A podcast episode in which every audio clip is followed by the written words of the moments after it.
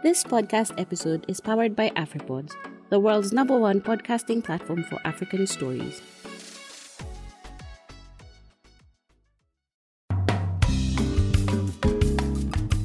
Hello, welcome to this week's edition of the Africa Climate Conversations podcast, a weekly podcast dedicated to bridging climate communication gaps in Africa. I'm your host, Sophie Mbugua. Now, the COP26 in Africa series ends today. But before then, uh, let's talk about two interconnected issues that is gender and climate. Now, every year, nearly 20 million people leave their homes due to climate induced displacement, according to the United Nations High Commission for Refugees. 80% of those displaced are women and girls. I invited Camille Quénard, a gender expert specialized in climate change sector in Africa for a multilateral development bank. Quénard has previously worked in Europe, North and Southern America for diverse international organizations to defend the rights of women, including in refugee displacement context. Quénard, thank you so much for joining us. What is the link between gender and climate change? Hi, Sophie. Good morning. Thank you for inviting me to share this conversation today on gender and climate in Africa. So, about the gender and climate nexus on the African continent. First, we can speak about the importance of looking at Africa when it comes to climate change impacts. Africa is one of the most affected places in the world in terms of negative climate change consequences and in terms of gender inequality.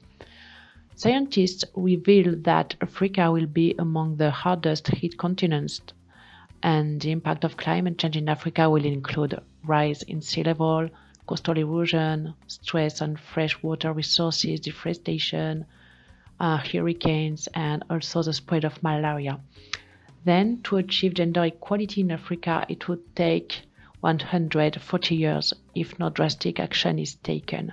So we can see how gender justice and climate justice come together and how we need to address both of them to ensure a catalytic reaction to move forward on both sides at the same time. Then, when we speak about gender, we think of social and cultural differences between women and men. So we not only focus on women, but on how women and men can contribute to gender equality as soon as possible. Now we may wonder if women and men are differently affected by climate change impacts in Africa. There is plenty of literature to say that across societies, the impacts of climate change affect women and men differently because they occupy different roles among the household and among the community as women are often responsible for gathering and producing food, collecting water, and sourcing fuel for heating and cooking. They are more directly impacted by droughts, floods, temperature changes, hurricanes. They are the first to deeply suffer from walking on longer distances to find wood, water, or food when livestock gardens have been destroyed. Um, let's keep in mind that 70% of the world's poor are women, and Africa, unfortunately, is not exception, and that 70% of the women in Africa work in the agriculture sector, meaning that most of them are poor and at the forefront of climate change effects. Why are women re- always referred to agents of change? Women are agents of change because they are the main providers of food subsistence and of survival raw materials like water, wood, and food. So, due to this unique role, they have a deep and precious knowledge and understanding of their natural and social environment. They are also aware of the needs of each member of, of their household and they are used to adapt to changing environmental conditions and to come up with practical solutions.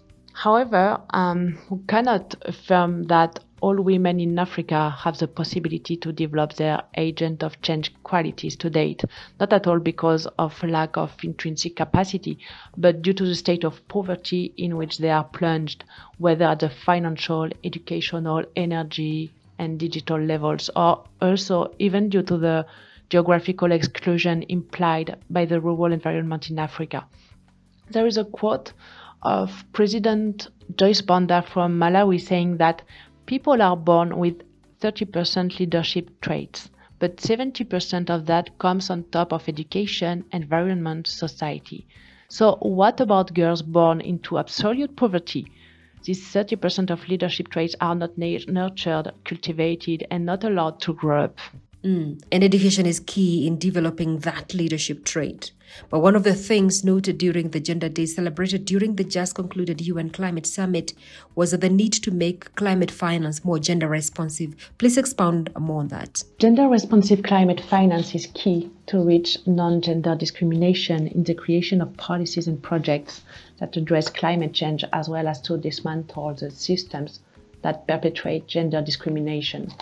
Having said that, we can understand the link between climate justice and gender justice and how one has to go hand in hand with the other.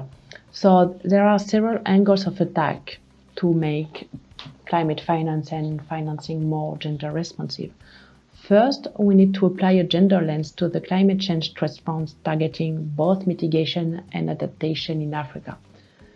It can be achieved by popularizing and showcasing the gender and climate nexus. So it concretely means that we have to produce and disseminate more gender and climate knowledge products, underlining the financial rationale and faster and greater return on investment flowing from gender diversity in leadership and in project implementation.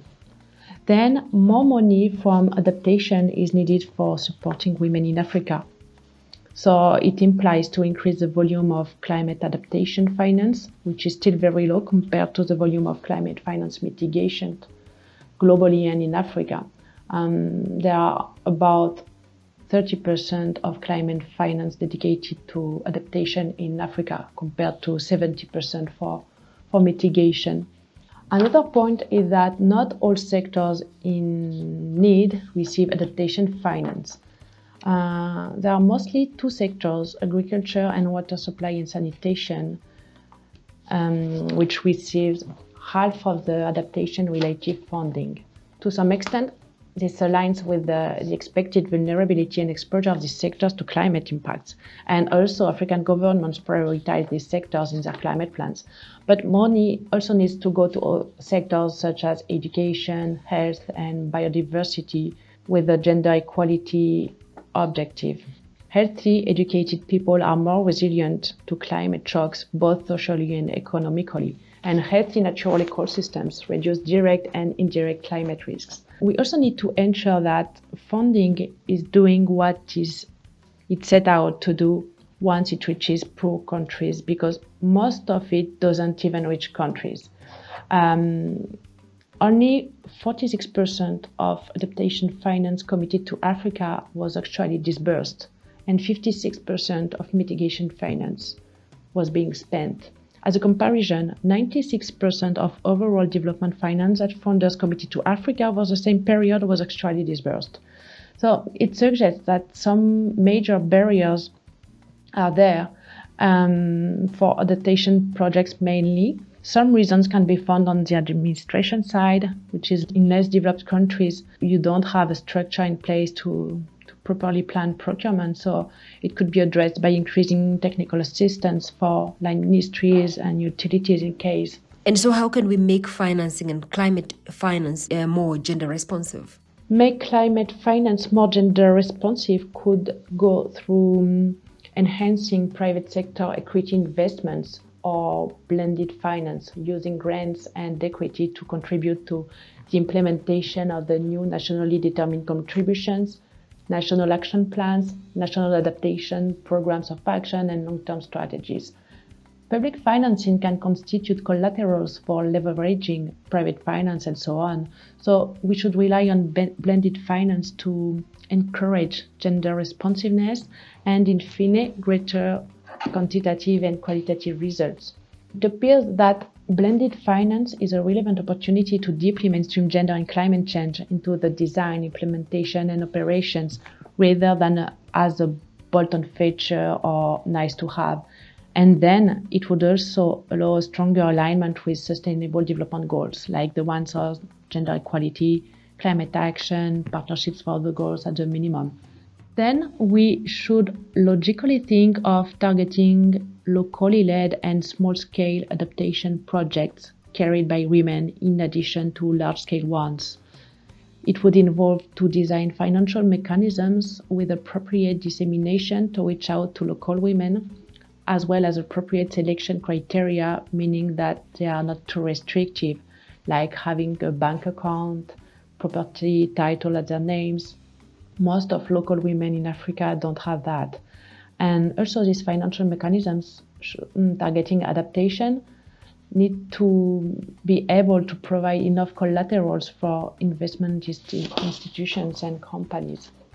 Last, it's quite obvious, but it's often um, forgotten, which should reach all the African countries. And I would like to mention the translation work done by French, Spanish, and Lusophone countries development organizations to facilitate the access to climate finance trust funds and trainings for local women and men in their own language. Camille, thank you so much. We have to end it there. What is your final word? I would like to reiterate that in Africa, climate change is worsening inequalities between women and men. I'd like to stress the importance of simultaneously taking into account the gender and climate nexus on the continent. I would also like to come back to food security, which is at the base of the human pyramid with the airy breath and which is crucial for building a solid society. I would recommend to seek more on the agroecology side than on so called climate smart agriculture, which is at odds with the concepts of sustainability, respect, and maintenance of biodiversity in addition to human health. Then, the world as it is now has been designed by men it seems obvious to now count women in international climate negotiations and grand actions, but the idea is not to exclude men. If efforts to tackle the climate crisis must place women and girls at the center, gender and climate justice are also men's issues. Gender equality concerns both women and men and has a strong impact on their daily lives. So, common sense would be to involve women in climate change leadership and incorporate climate finance to reach gender diversity and thus innovative and plural tailored solutions. That was Camille Quénard, a gender expert specialized in the climate change sector in Africa for a multilateral development bank, talking to us about gender and climate change. And with that conversation, we end the series on COP26 and Africa. Thank you so, so much to all our guests who made time and to you for listening. This podcast would definitely not be what it is without you. I sincerely appreciate your support and appreciate you tuning in every Tuesday and appreciate you sending those emails and appreciate you sending those inboxes and retweets and you know interacting with us on social media. Thank you so so much. Please remember we are on Spotify, Google, Apple, and our website www.africaclimateconversations.com and every other channel you access your other podcast from. If you would want to get in touch with us, our email is info at africaclimateconversations.com. So, with the month of December here with us, I love December. I will be telling you what next, what we'll be talking about next before taking on that most deserved holiday break. But until then, kwaheri. My name is Sophie Mbogwa. Inaendeshwa na Afripods.